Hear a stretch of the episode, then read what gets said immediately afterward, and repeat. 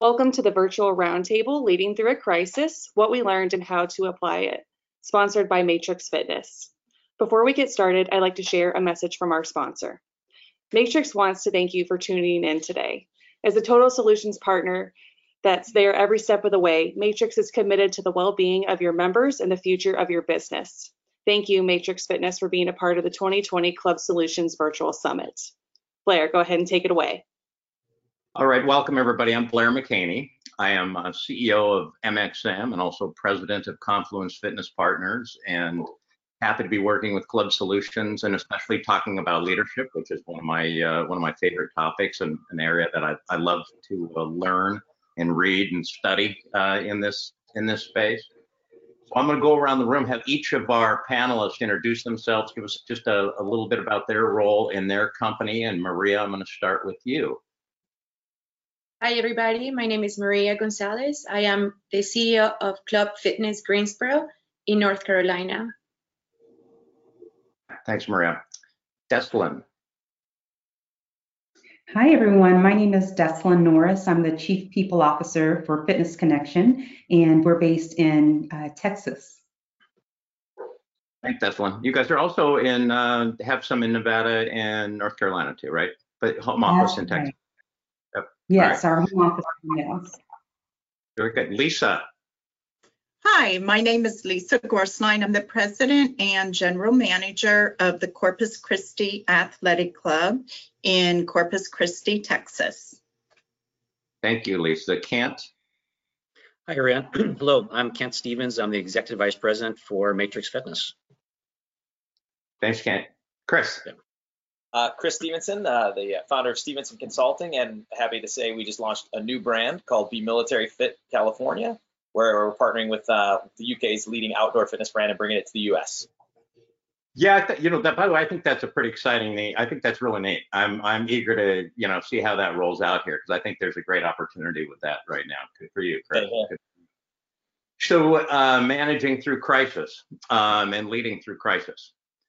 So it seems that um, things are a crisis, you know, because we don't see them coming, right? And so oftentimes we're not we're not really prepared for that particular crisis. And the nature of this crisis, there's a lot of facets to it that probably could stand on their own as as their own crisis. But um, leaders can be prepared to be prepared. In other words, how we how we think in going into a crisis, what we know about crisis management or the mentorship that we may have had previous or even during the crisis. So I want to I want to start right there because I think mentorship is such a huge part of growing as a leader. I'm going to start right there, and Maria, I'm going to start with you and uh, tell us. uh, Is there anybody in particular, and and a little bit about what you may have learned from a mentor that helped you during this crisis? Um, so I do have a close friend and a mentor of mine that I have been working with for um, several years. Um, his name is Mike Weaver. He is a business, local businessman. Um, he is in the hotel restaurant, um, real estate, um, investment, and he also is a philanthropist. So I have been very inspired by his work and the way that he handles, you know, like his business and his his life and the way that he wants to impact.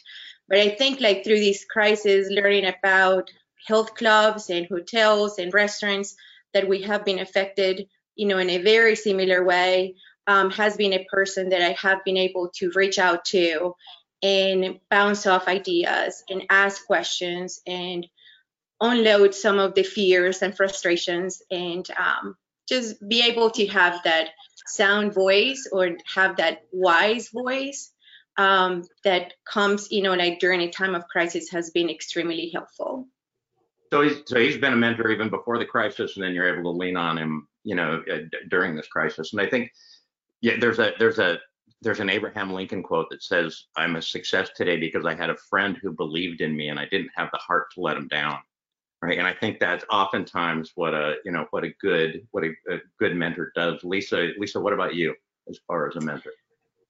Um, I actually have a team of mentors. It's my senior management team.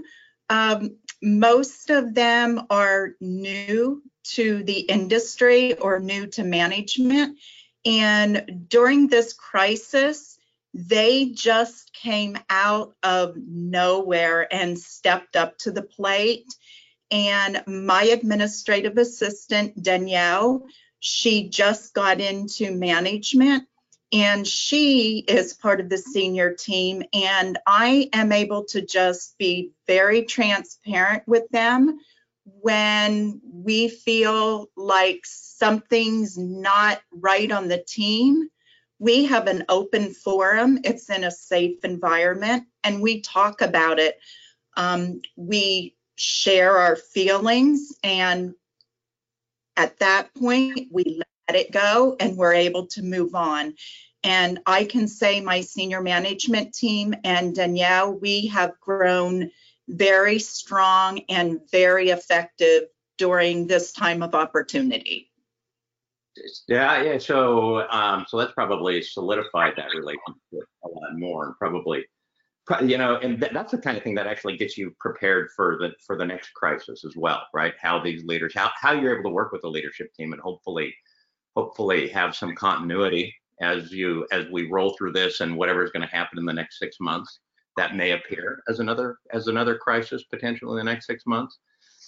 Good point. Desmond, yeah, Desmond, how do you guys think about mentorship and maybe mentor for yourself, but also as chief people officer at Fitness Connection? Is that like an ingrained part of focus on on leadership development for you guys? Yeah, so um, interesting in that we really look at um, two things mentorship, and then we also look at sponsorship.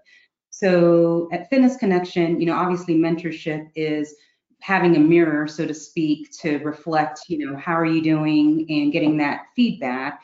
But we also like to really focus on sponsorship. So who is it that you have in your corner really speaking on your behalf when you're not even in the room?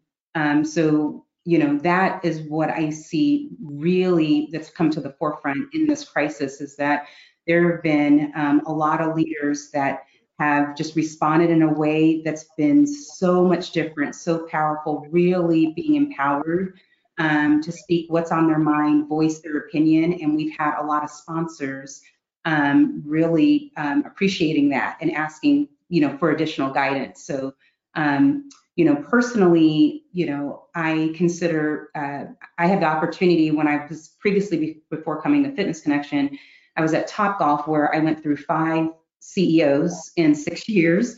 So I had an opportunity to really see, you know, what kind of leader, you know, I'd like to be when you have that many CEOs in that time frame. Um, and so one of my mentors was Ken May, who was uh, my longest serving CEO. Um, and then currently, um, my current uh, CEO at Fitness Connection. I mean, both of them have done things like, you know, make sure that you're always transparent.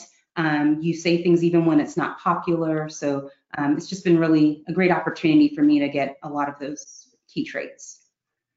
Yeah, you know, it's it's interesting. Um, I work with a a uh, group that does leadership training, and they they have this exercise that they take you through where, um, like you, you think about the worst boss you ever had, and then you and then you write down all of what what was the dinner conversation that you would have about that about that boss, and that goes over here, and then you think about the best boss you ever had, and what was what were the things you would talk about at dinner with your family over here?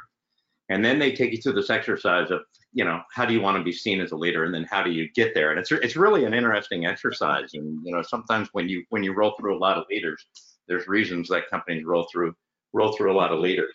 And yeah kent you've been how long you been at matrix? Uh, 19 years since the day one. Wow wow so tell us about that and and maybe mentors uh, through that uh, through that time that have really helped and what you've learned You know, it's I, I was thinking about that as everybody's been sharing their experiences. Um, I'm not sure if there's been any one particular mentor, but I think there's been a lot of people that have been very influential in the way that um, uh, things that I've learned and have inspired me along the way. Um, and I think right now, I have to say that our uh, our executive team uh, as a whole have been uh, a great source to lean on especially during this time right now, to, to basically share some of our thoughts and ideas on how we should be proceeding forward. Um, but I tend to typically, uh, you know, like to listen. I like to listen to a lot of people and see what their thoughts are, and it actually helps inspire me on the direction that I need to be uh, taking with leading my team, the sales team uh, with Matrix. So I'd say the executive team has been very influential.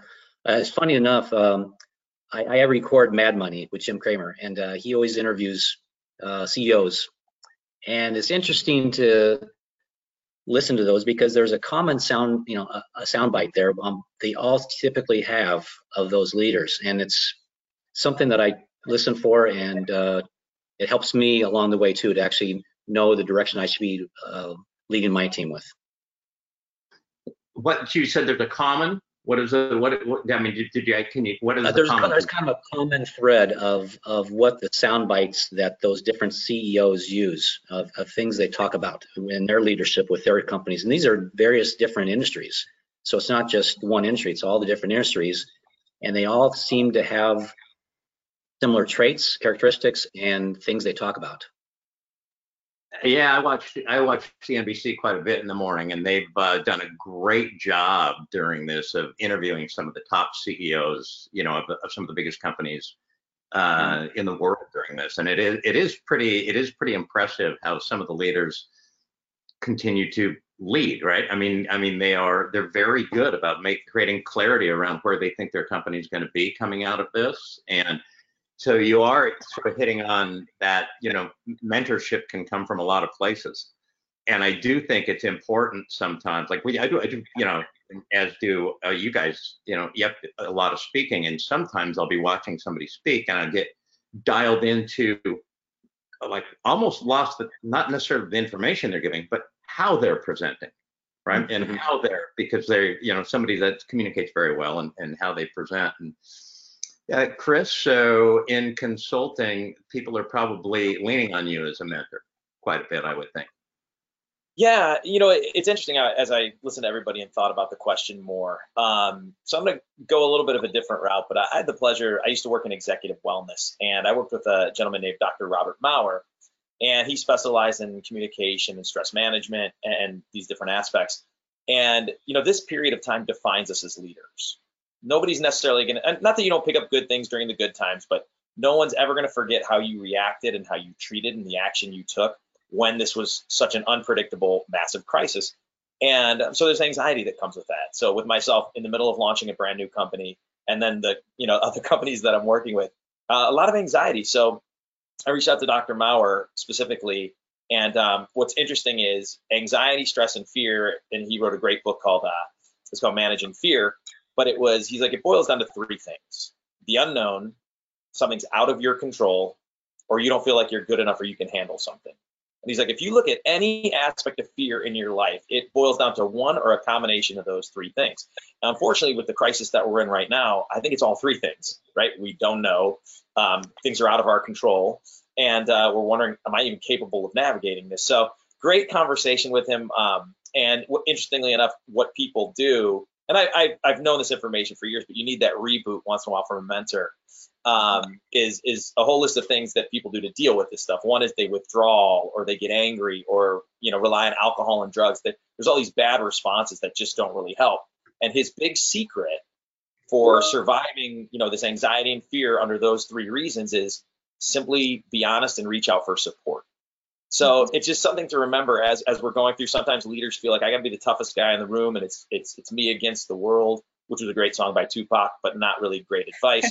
Uh, the real advice is, you know, reach out to these different mentors. You know, our industry is an incredibly networked industry with people that are so willing to help each other, especially now. So, you know, as a leader, I had to remind myself that you know I'm not in this alone, and the number one thing you can do in these anxious and stressful situations is simply reach out for support. Yeah, boy, I tell you, and I, I mean, we've all talked about it during this entire crisis, just how much support there's been in this industry, and I, I, I think that it doesn't matter who you are as a leader. You know, there, there, there's times, and and there are a lot of times you just feel inadequate. Yeah. So I'm gonna, I'm gonna shift gears here. So any of you, talk to me about, tell me about um, maybe times when you felt, God, am I, am I up for this? And then how you and then how you got past it, how you got past it to continue to lead and instill confidence. Let's start. Please jump in there, Lisa. Sure. Um, I'm part of a Rex Roundtable group, and through the crisis, we've still been meeting virtually, of course, um, every Tuesday. And there was this one Tuesday, maybe four weeks ago, where I just had a meltdown in front of my 19 or 20 peers. And I have to say that was probably the first time I cried during this whole crisis. And I can't tell you how much better I felt after I just got that off my shoulders and talked to a group of people that were experiencing the exact same thing I'm experiencing. Um, but yet they were there for me and they lifted me up and they they followed up with me you know a week and two weeks after it and i just encourage you know because anybody that's gone through it to reach out to somebody or or, or your peers because it's hard being on top because we don't have anybody to talk to. And we have to set the example and we have to be happy and we have to you know have everything together for for our employees because they're looking at us during a time of crisis to have direction for them and to have guidance. And let's face it none of us have done this before. So um, reach out to people. I just encourage you to do that Ah, yeah, yeah, that, outstanding. And, and Maria, what about what about you? like my head right now is going into so many different directions. so, I, um, you know, I think I have a group of friends, I would say colleagues now that um, Chris is part of. Um, you know, that we have been a supporting system, gosh, during like these crises, 24, 25, I don't even remember like, you know, like when did we start it? We started like the first week when the crisis started there's people from all around the country and then you know just lisa just as you you know i think we come and we talk about business and we talk about you know what are the things that we're seeing around the world uh, but then we go to that personal and we are transparent with each other and we're honest and we're vulnerable and we bring ourselves as that you know leader that needs support. And um, and we lean on each other and we have been helping you know each other throughout the time. I don't know if we have cried yet but uh, but i have to say we um, we have put ourselves out there like you know open and just you know that there are times that we don't know what is that the next step. We bring frustrations and i have to also say um, my family my husband my son um, there are times that I'm like, I just need a hug. I just need, I need to have that rock that is gonna just keep me pushing through it. Um, because I have to be strong for everybody else. So sometimes I need to have that rock that is gonna give me that that push and say, yes, you can do it.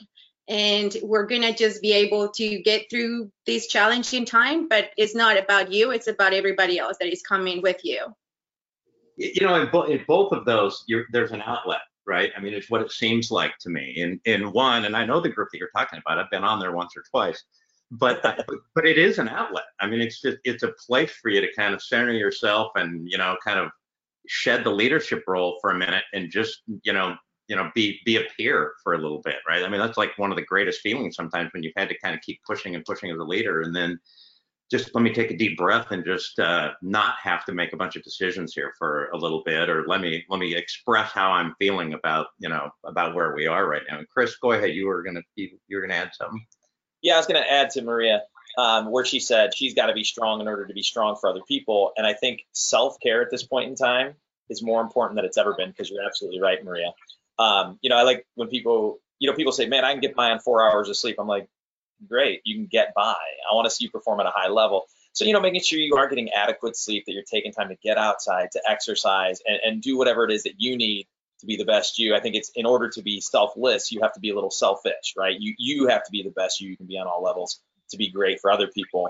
And that's sort of on a tactical note, for myself anyway, when I get in these situations where I feel like I can't handle this or I get overwhelmed, I literally get to take paper to pen, uh, pen to paper and I say, okay, let's really think about the stuff that's really stressing me out and making me anxious and worried right now.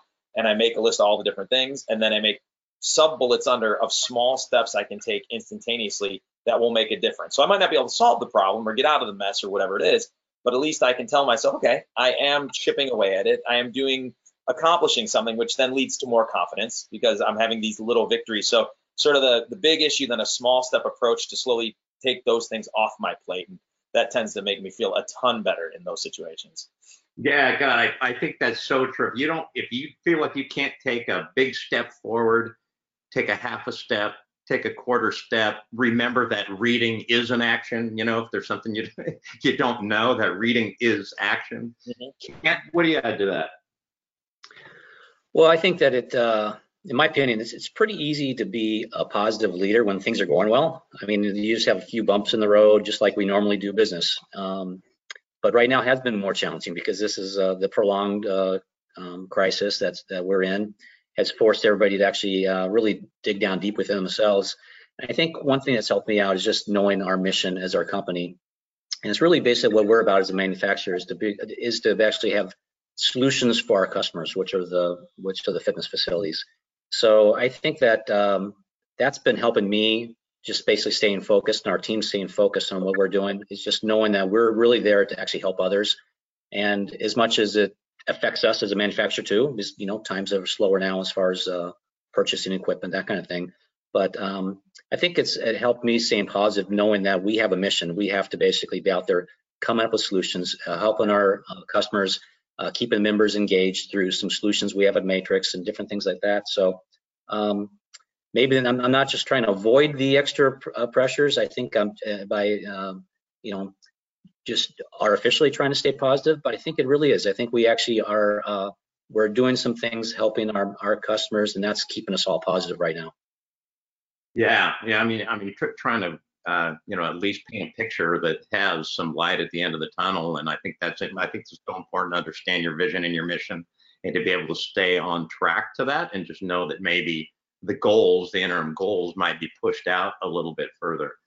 And, and yeah. Desmond, you know, with you guys, um, a bigger company, um, you probably sit at the nexus of a, of, of a lot of this with uh, with your employees. And uh, certain areas for Fitness Connection were shut down quite a bit longer than than other areas for Fitness Connection. And uh, one of the things we've all talked about a lot is keeping uh, keeping employees engaged during this. And I don't I don't think we kid ourselves that it's perfect or that you're going to keep everybody engaged, right? I mean, you can you can do your best, um, but as a larger company, what are the, some what are some of the things that you guys have done?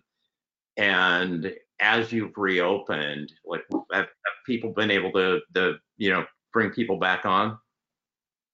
Yeah, so um, it's interesting. We really used this horrible situation to really look at how do we reset fitness connection because before COVID, there were definitely some things that we weren't getting right.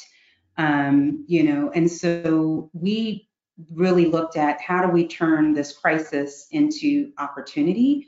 And so what I mean by that is when we were closed for um, two months, we did things like we implemented um, a nonprofit.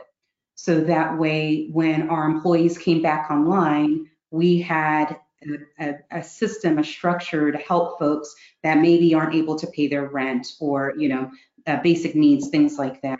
Um, we totally revamped, um, you know, the way that we've structured our team. So going from a specialist model to a generalist model, because now it that builds in career pathing um, for our employees. So we really looked at, you know, some of the engagement surveys and the data that folks gave. Um, we deployed surveys even when our folks were furloughed. Um, we sent out surveys asking, you know, what shifts do you want to work? How do you want to work? You know, are you willing and able to come back? You know, just asking to get feedback.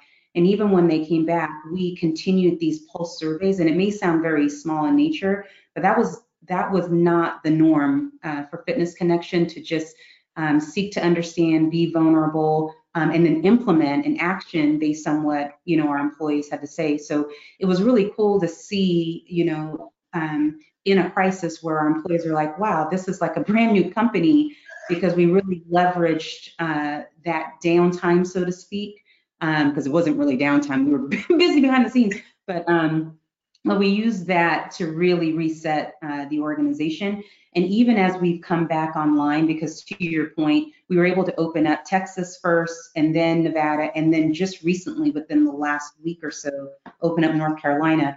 Um, I, you know, stayed in contact with the teams and really talked about, you know, at the end of the day, none of us has, have gone through this before. So there's going to be some things that we don't know.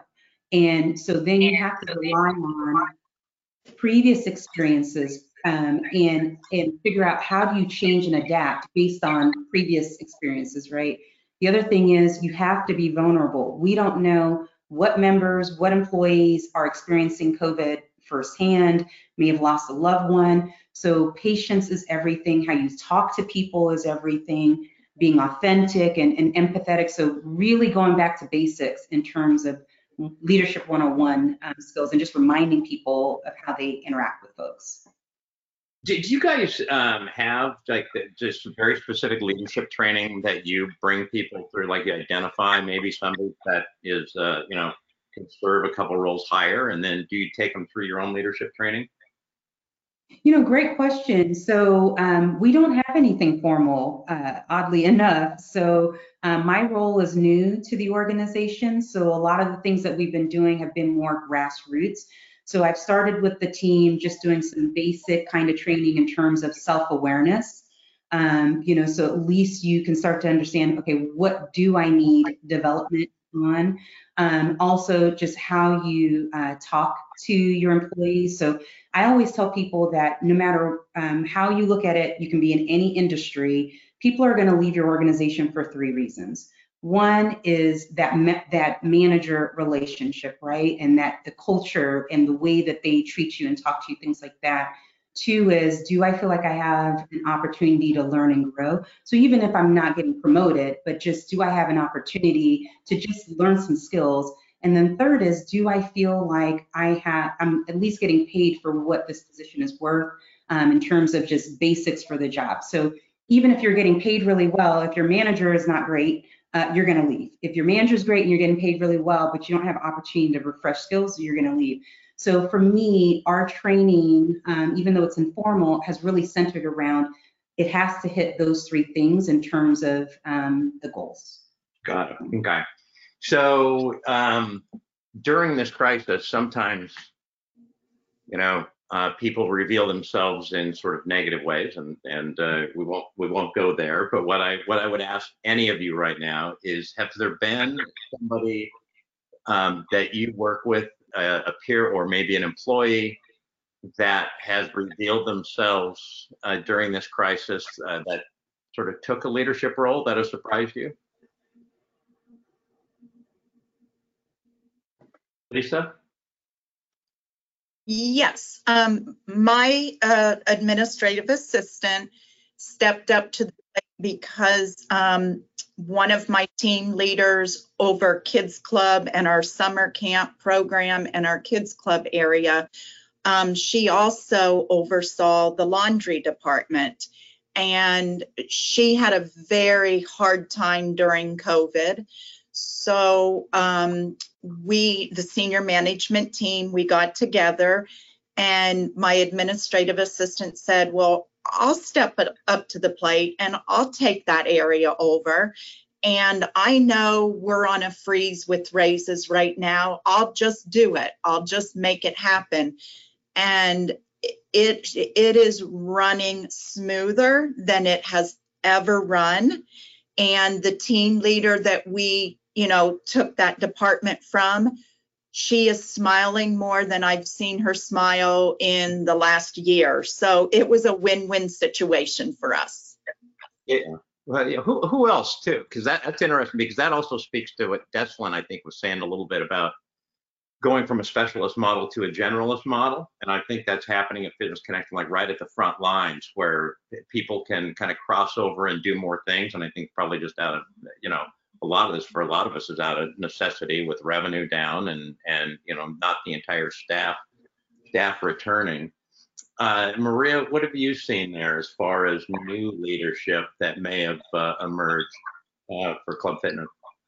So we have a very slim group of people working right now. We all are wearing whatever hat is needed. Front desk, cleaning, swimming, cleaning the pool, whatever is needed, we're doing it. But um, there's few people that come to mind. There's one um, young guy that has been working with us in different departments. He has been membership before.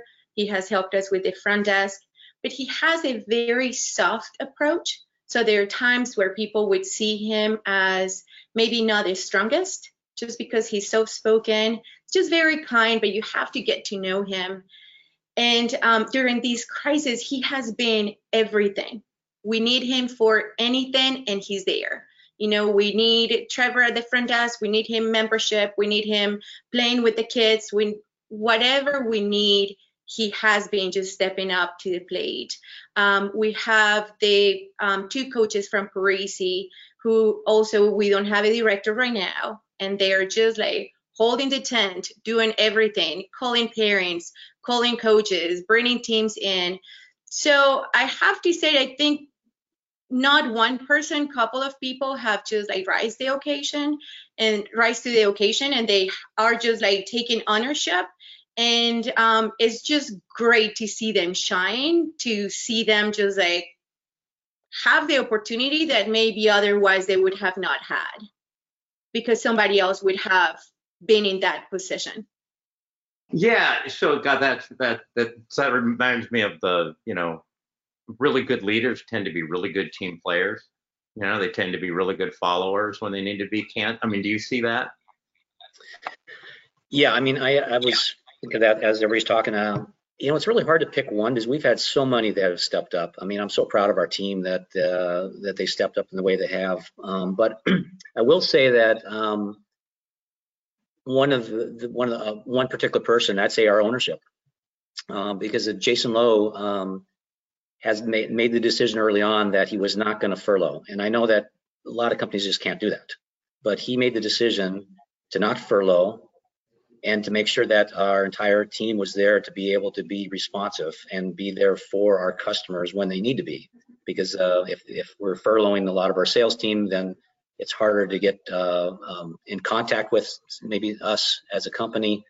He made that financial commitment, and I think that did two things. One, it did it make us more readily available to our customers, which we think is a, a good thing, but it also sent a message to our team. And he's even said before that um, um, we're we are family and we take care of our family. So I think that sent a, just a such a great message to our entire staff that everybody's just so fired up and so proud of uh, our company. And um, I think everybody's then has stepping up well beyond what we expected everybody to do. That they're, they're all stepping up. So not one particular person, but I'd say also if there's anything, it might be our ownership. I'm really proud of how they stepped up. Yeah, you know that they know now that you know the team has their back right and i, I think that and, and chris why don't you speak to that just a little bit about um because that you know you can test your leadership when you know your your your gym floods on a sunday and you're the only one there and you pick up the phone to make a call and uh, are people going to come in and help right i mean like do people have do people have your back chris do you want to yeah no i think it's interesting obviously uh the, the two companies are fairly small right now, but my operations manager for consulting, who will also be heavily involved in the new venture, uh, it was the what can I do to help attitude. And, you know, not having, you know, because as a leader in a smaller company right now, I feel badly, you know, sometimes saying, hey, I need this, I need this, I need that. Uh, but it was the proactivity that she had to say, what do you need me to do? What can I do? And then bringing ideas together. And I think all of that, that that attitude ties into what Kent was saying is the overall culture. When you believe in the company that you work for and you're in line with their purpose, mission, vision, and values, uh, you're in and you're willing to do whatever it takes because you actually believe in it. You're not just an employee, you truly are a team member. And I think I think that's key. You know, so it is really like as Kent said, it's culture first. When you when you develop a culture and says, you know, what we're doing has massive meaning, and you're an important part of this journey, uh, you get those people that are willing to step up. And then just uh, kind of ancillary, you know, leaders that I've worked with that have their own clubs in, in, during this pandemic, the ones that really stepped up were the ones a that were very humble in asking for support. So reaching out, can you help me write this copy for our members? What strategies do you think? In a, just a very humble way, saying, you know, saying, you know, that reaching out for support thing. And then the second piece is these leaders that have empathy. I think that's a really, really key thing right now. And and it's challenging because we're all going through our own stuff. And then to be empathetic with with our staff is, is challenging. Uh, Marissa or Maria, uh, on our Thursday night call, there, there's a, gentleman there, and, and it actually came on the heels of that call where the one night we got in talking about empathy and de-escalating situations when sometimes your initial instinct is to be combative or argue back or be defensive. And he, the very next day, uh, his club was shut down in New York for a long time. Uh, he he reached out told me the story. He says, based on the conversation that we had last night, I handled the situation totally differently than I would have prior to this. And it was um, they were shut down, and their only revenue came from some outdoor programming that they had. I think it was summer camps or something like that. Um, and there was a big power outage, and he ended up being down for two days, which was a massive loss, like 20 grand in two days or something like that. And what turns out was power was back on within 24 hours, but his maintenance gentleman, who had been great for years, just didn't flip the breaker. So that was a whole day based on one small mistake. So he goes, What I wanted to do initially was bring him into my office and ream him and tell him if this ever happens again, you're gone. And he said he literally took a deep breath and said, How are you? How you doing with this whole thing? And the guy immediately got defensive anyway. And then after letting the guy rant for a minute, he said, I didn't ask you about any of that. I asked you how you were. And at that point, the guy got super emotional and, and, and there were several things going on in his life. He lost his brother, couldn't visit his mom who was out of the country. Uh, he, he, was, uh, I think he was out of thyroid medication, but was terrified because of COVID to go to the doctor to get it. So he had gained weight. All these things were going on. He ended up crying. And then without my, my friend saying anything, he's like, I am so sorry about that mistake. I know it was crucial. It'll never happen again. And since that day, he's been absolutely stellar. So I think, you know, the, these leaders that are humble, that are willing to reach for support and really willing to put themselves in their team members' shoes and see it from their point of view and, and leading with empathy, those are the people that I feel have really stepped up. Yeah, yeah. So, you know, I think sometimes I think of the areas where, God dang it, I think, God, I wish I'd have done that different. you know, and so that that's the next thing I'm going to ask you guys about is in your own leadership style or in your own leadership. What what is the thing that you that you look at sometimes and say you, you find yourself maybe going down that path and wish that you could kind of pull yourself back in or um, some place that you really want to get better. And I'll, and so I'll, I'll share mine. I, I tend to sometimes advocate too hard for something before I have inquired enough. I move to advocacy before inquiry sometimes. And sometimes I need to step back and do a lot more inquiry before I advocate for something. And I, and I feel like I make that mistake um, frequently. I'll tell you the other mistake I make a lot, and and I think this just comes from, you know, being behind the eight ball so many times you can't count and having your head down and keep driving. Is I don't celebrate many victories. I just I, I don't. I mean, it, and and I think it's a you know I have to really be incredibly conscious of that in order to celebrate uh, some of these small victories with the team that I think are so powerful. So I'm going to open that up to anybody that wants to that wants to talk about that. Like, what what are what are some of the things that you struggle with as a leader? So I will tag along to your uh, no celebrating. I am a very competitive person. You know, just growing up as an athlete, I think it was just you know you train, you race, you win, you lose, you're ready for the next one. So that has been just my motto with everything. You know, I train, I go, I do it, but you know, was great or it was not too great, but then next day that's that restart button. And that works for me, but I have to think about everybody else that is working with me. Some of them are not competitive.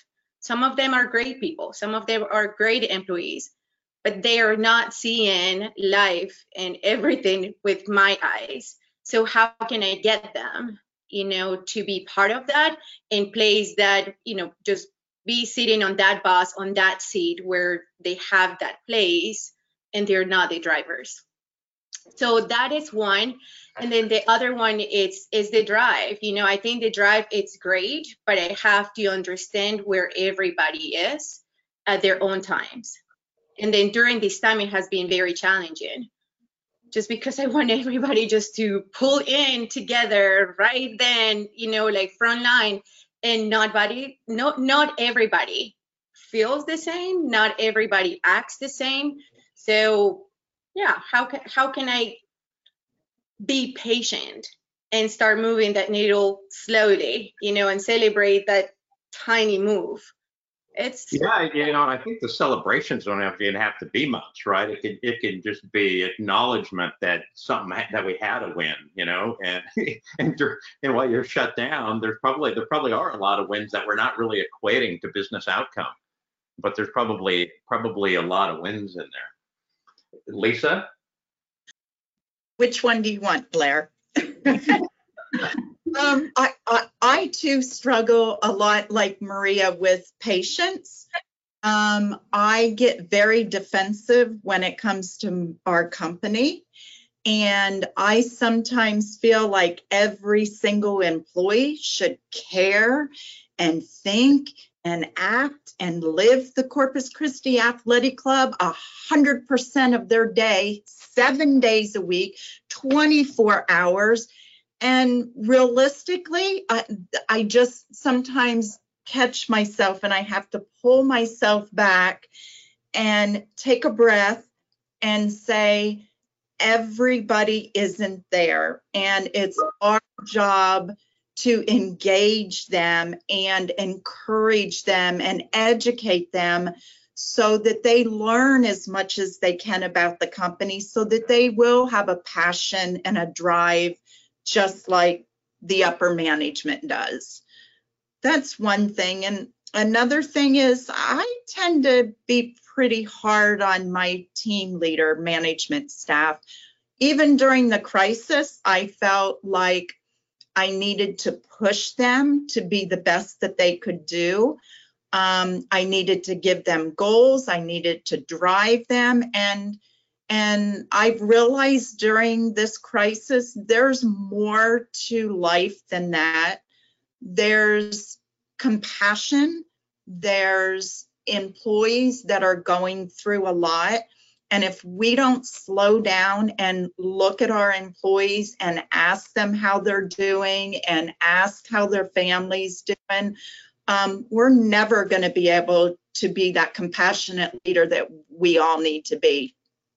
Uh, I think that is such a good point to remember to ask how somebody's doing. To Chris's story, what Chris was saying too is just how are you doing, you know, and and you know how are the kids doing, and I think that you know that's a that's another part i think for a lot of us as leaders that are uh, competitive and drive hard th- those are the things that i think we really have to remind ourselves of you know i mean that's a that's a harder thing to do a lot of times and um deslin what would you add to that You know, I've been sharing this model um, with uh, my club teams around um, what kind of leader do you really want to be during COVID-19? And essentially, this model talks about there's the fear zone, um, you know, just worrying about what am I going to catch it, you know, what will happen next, things like that. Um, and then there's the learning zone where you're doing as much as you can to learn information, learn your new role. Um, but then there's also the growth growth zone um, where you can where you really start. You're living in the present, but you're really focusing on the future, and you're really looking at how do you change and adapt. And so one of the things I learned about myself through this is I wanted everybody in that growth zone, you know. And so similar to what a lot of folks are saying is I had to step back and really put um, structure around not only for myself but our leaders in terms of how do we help those that are, are in the fear zone? Because rightfully so they can be there. That's okay. Um, so a lot of it is what um, some of you have already mentioned. So the first thing is you know really meeting early and often. So um, what i was finding was that a lot of our leaders, we were going so fast that we were forgetting to communicate. You know, we're just expecting people to, to be in our head. Um, and I really said, we need to overly communicate because when people are fearful, they start making stuff up in the absence of information. Um, and also be okay to say if you don't know the answer, because in COVID, we didn't know everything, right? We still don't know everything. Um, you know, being vulnerable with asking um, for feedback, and then also being deliberate about providing structure um, for folks, because I found that when people are anxious or fearful, they're they're needing you to help them, support them in terms of what's next. So what does that look like in terms of goals and what you're wanting me to do? And so part of what we did is, you know, we um, revamped the roles that we had. We've um, communicated goals for people that are realistic with, you know, the environment that we're in. Um, and then I think Maria was saying, and, and, then celebrating the successes, right? Even if it's small wins, even if it has nothing to do with revenue, but just celebrating those successes. So putting that structure and communicating that to folks um, has helped me and then also uh, my teams.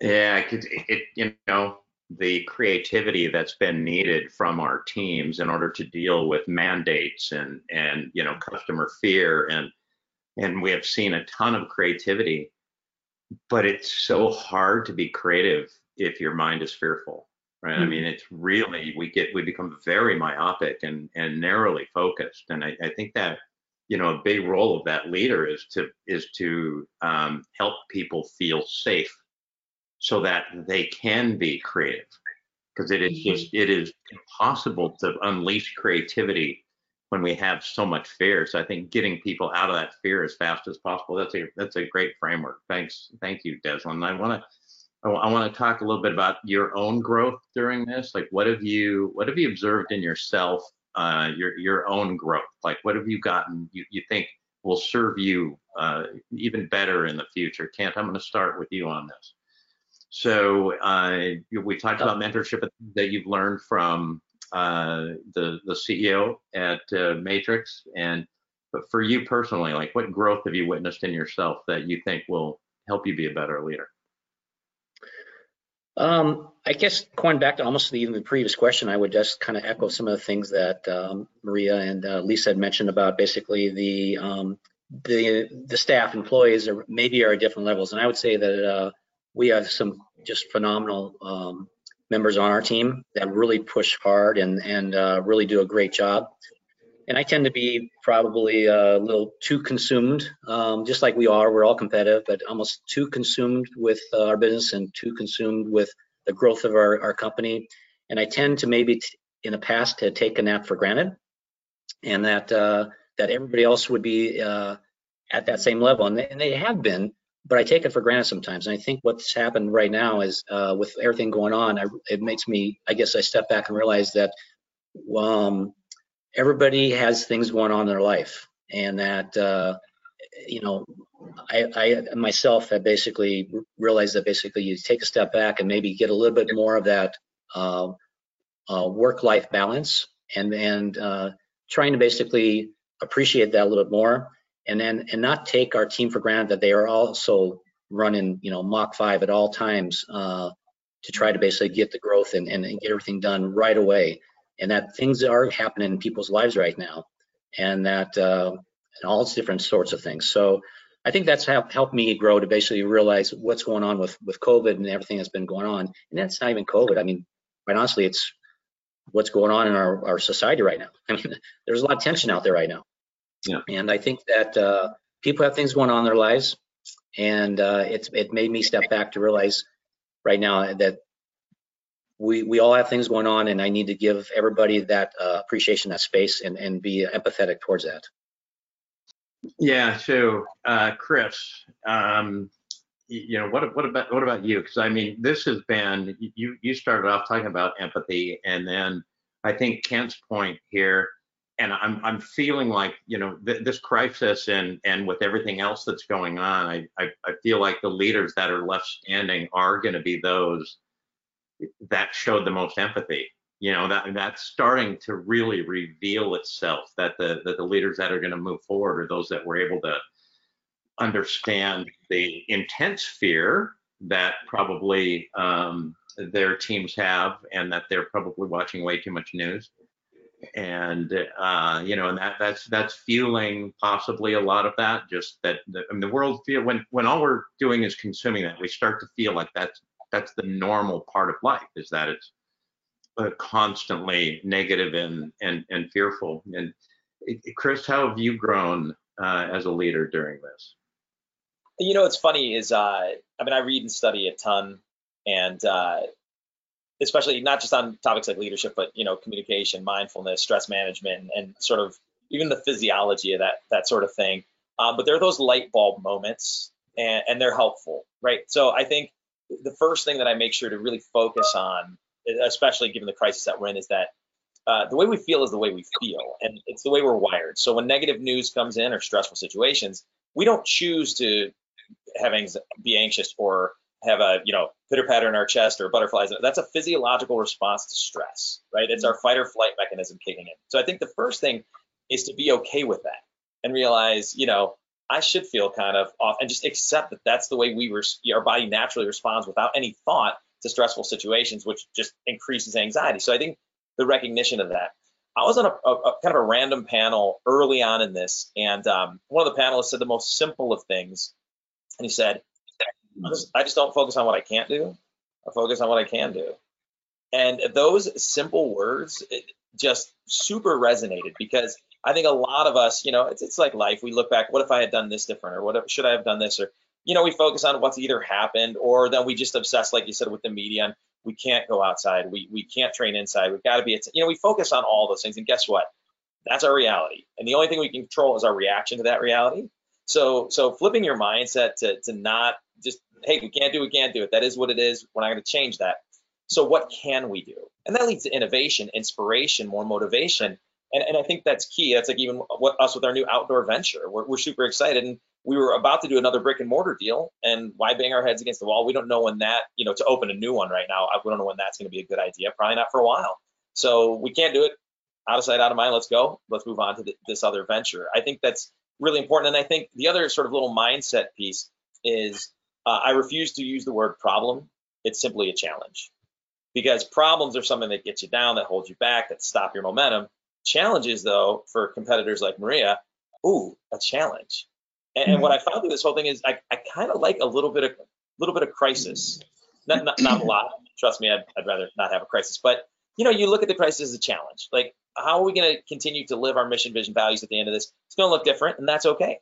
You know, don't get hung up on the nostalgia piece. What what we did was great for a long time. It's different now, and we'll always have those great memories. And so we do it differently. As long as we're accomplishing the mission that we're looking to do, it's not a problem. It's a challenge. Just keep your, your mindset there, and that's something that I've worked really hard on throughout this. And you know, I, I it helps keep me pretty positive and optimistic.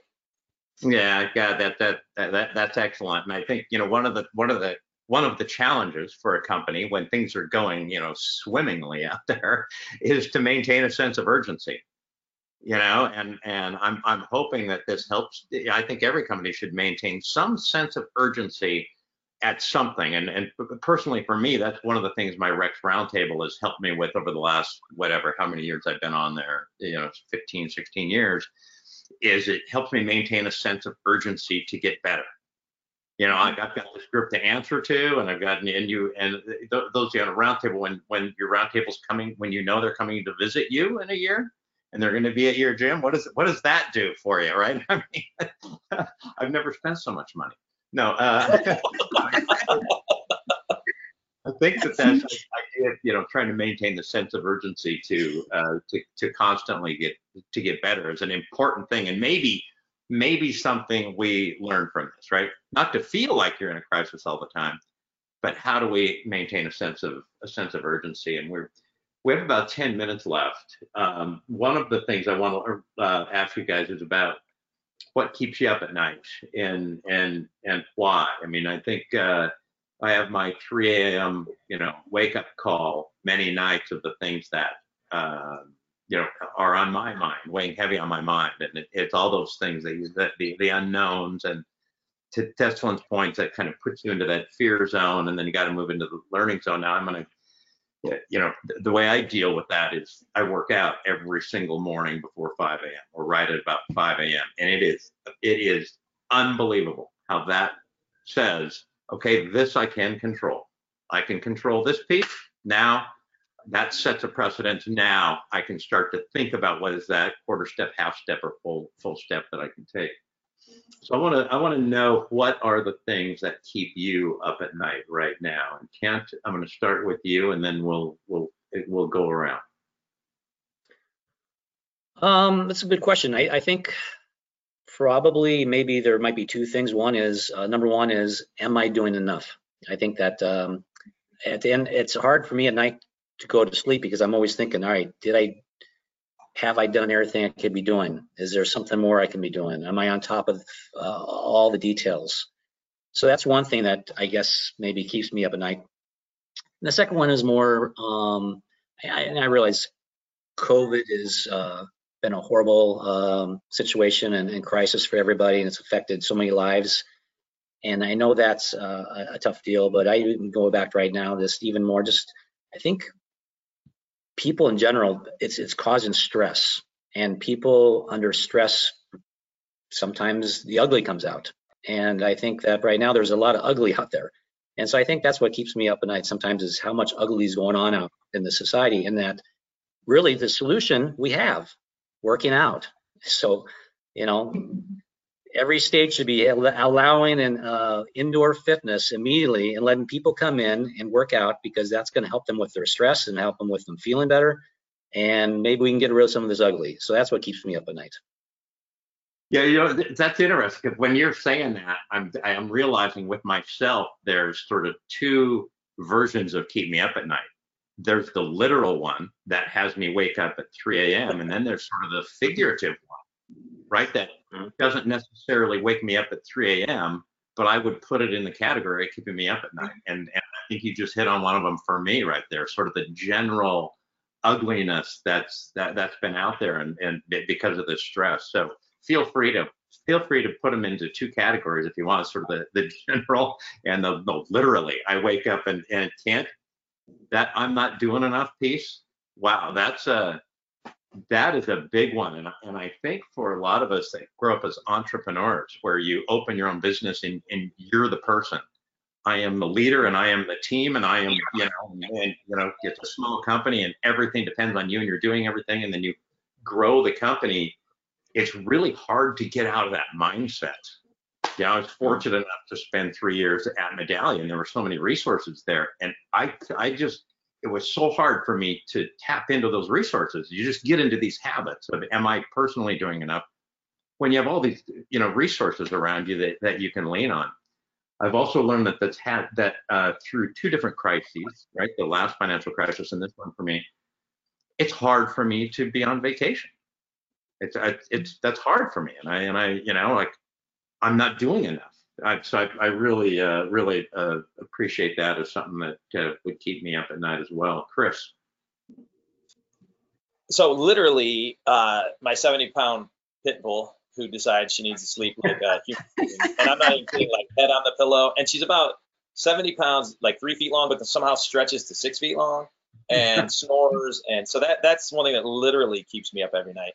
Um, the figuratively though, it, it's it's the vacillation between excitement and anxiety, right? It's it's trying to remain focused on the opportunity and I hope it doesn't sound negative, but you know, despite all the hardships and, and the clubs that will close and the and the models that will close, it is going to leave a lot of opportunity, and fitness is going to look a lot different. Um, so that's really the thing. But then I worry, okay, what if the new brand doesn't make it, or you know, what if this drastically changes? So for me, it's just trying to keep that sort of focus on what you can, not what you can't, sort of, you know, problem versus challenge mindset. But it's, you know, as, as, as easy as it's to say, and I'm good about it most of the time, uh, there's still a time where that just goes away. And I'm like, what are we to do? This is crazy. We're to have a second wave. So really just, for me, it's just the unknown and the anxiety that comes with that.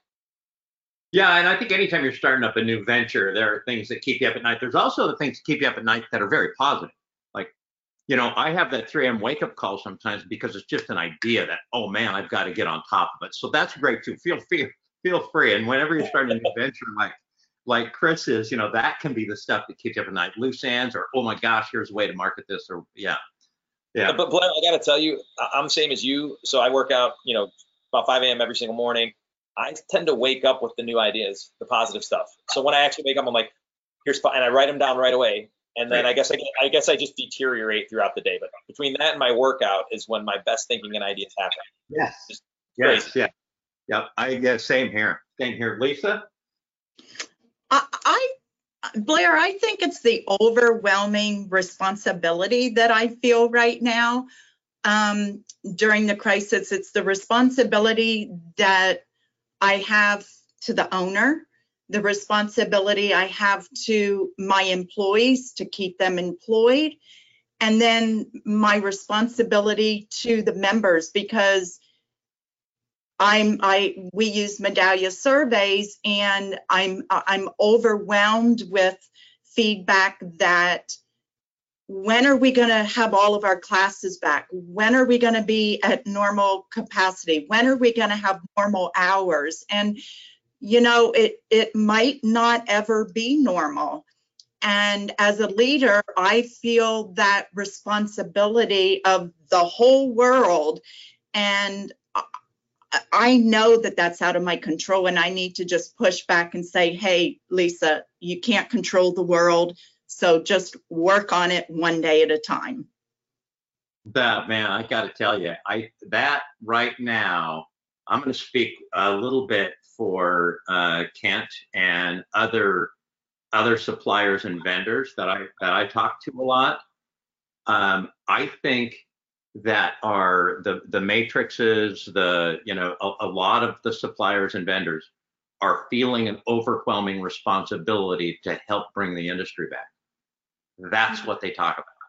And that, that's why I think you're seeing so much collaboration between competitors and everything, that they feel an overwhelming responsibility to lift the industry. And that I am so immensely proud of. You know, but that is, I, that can be just, that's where you've got to find like, what, what is my, you know, where do I find my solace? You know, where do I find it? For me, it's get home, sit down with my dad, have a glass of wine, sit, you know, Jackie and I, my dad's sitting in the backyard, relaxing, that little, just that moment of peace that you got to have, you know, to, to kind of counteract that overwhelming responsibility. That's awesome. Maria? So I feel the pressure of, you know, I think to Kent's um, saying of, am I doing enough? You know, am I doing enough at work as a leader in the community? As you know, from from being a mother, being a daughter, you know, like, am I giving everything? And um, you know, I keep getting invited to like different boards and, you know, like just being more involved. And I'm like, can I fit this extra one in? You know can i add more thing to my calendar? You know yes it's only one hour. Um, we can all do this. So i just i feel that i just keep putting pressure on myself on helping and giving more. I feel that there is a call for me to make a difference so um, that keeps me up. I think those ideas that you said, Blair, um, they come at any time, two in the morning, three in the morning, four in the morning. I was not a night person. I think I have become a night person. Um, the influence of this group on Thursday nights is like the longest Zoom ever, and I don't want to miss anything. So I we have a Zoom call until 2 a.m. You know, it's just like it's it's great, but um but I think, you know, like for that, then I wake up, I write down whatever is in my head. Um, and then I try to go back to bed and that actually works pretty well because then my my brain is not thinking on that idea that is coming on at that specific moment. And how did I deal with it? How did I balance it? I balanced it playing water polo, working out, and dancing. So during COVID, water polo and dancing were unplugged from my schedule. So that one was very tough they're back again so i'm i'm able to get some of that balance back in my life Feel a sense of uh, feel a sense of normalcy again, and and you uh, you said something there that I, I think we all need to remember about our teams and about um, members in general. Uh, right now, women seem to be carrying a, a huge amount of a workload out there um, that's affecting the industry as, you know, when they're doing most of the homeschooling. They're expected to work and do homeschooling and it's, you know, uh, our kids clubs can't be open in a lot of our clubs. And, you know, I think sometimes we, uh, we, we forget about that. And then, you know, we have some great operators out there that have some women's only operations and, you know, they're feeling that, right? I mean, it becomes very evident in how you do business is just what's happening with the lack of schools and the um, and no kids club. And so, Deslin, I'm gonna I'm gonna finish with you with uh, you know both both either literally or figuratively about what keeps uh, what keeps you up at night. All right. Well, literally, it's my six-year-old son Brennan because he was up at four this morning uh, in in our bed. So that's literally, um, you know. But when I think about COVID, I've really summed it up to people are really concerned about three things. First, safety, right? Um, so because this is a pandemic, so I'm constantly thinking about have we done everything we can to keep our employees and our members safe um, beyond, you know, wellness checks and temperature checks and all of that kind of stuff. Um, so that that's one that I'm constantly thinking about, especially with the CDC guidelines changing and evolving. Um, the second one is everybody is wanting flexibility right now uh, because to your point, Blair, you know, Kids Club isn't open. Folks are doing virtual schooling, you know, because they're scared to put their kids in in-person school. So I'm also thinking about what can I do to provide flexibility for our employees, whether that looks like benefits, whether that looks like how they're working, um, teleworking, things like that. And then the third piece that I found is that people are really concerned about do I matter? Do I have a voice? Especially when you start to think about some of the um, diversity, inequity kinds of things that have been going on um, in the US too. So, how can I make sure that our employees feel heard um, and that they matter? So, those, if I had to put it in buckets, that's generally um, what keeps me up at night. And what I keep saying to myself is that um, you know, we are all in the same storm. So even though we're not in the same boat, um, we are all in the same storm. And so how do I, you know, put things in place? How do I communicate to our folks? Because at the end of the day, we're trying to change lives, you know, um, through fitness um, at Fitness Connection. But that's essentially how I sum it up in terms of what keeps me up at night.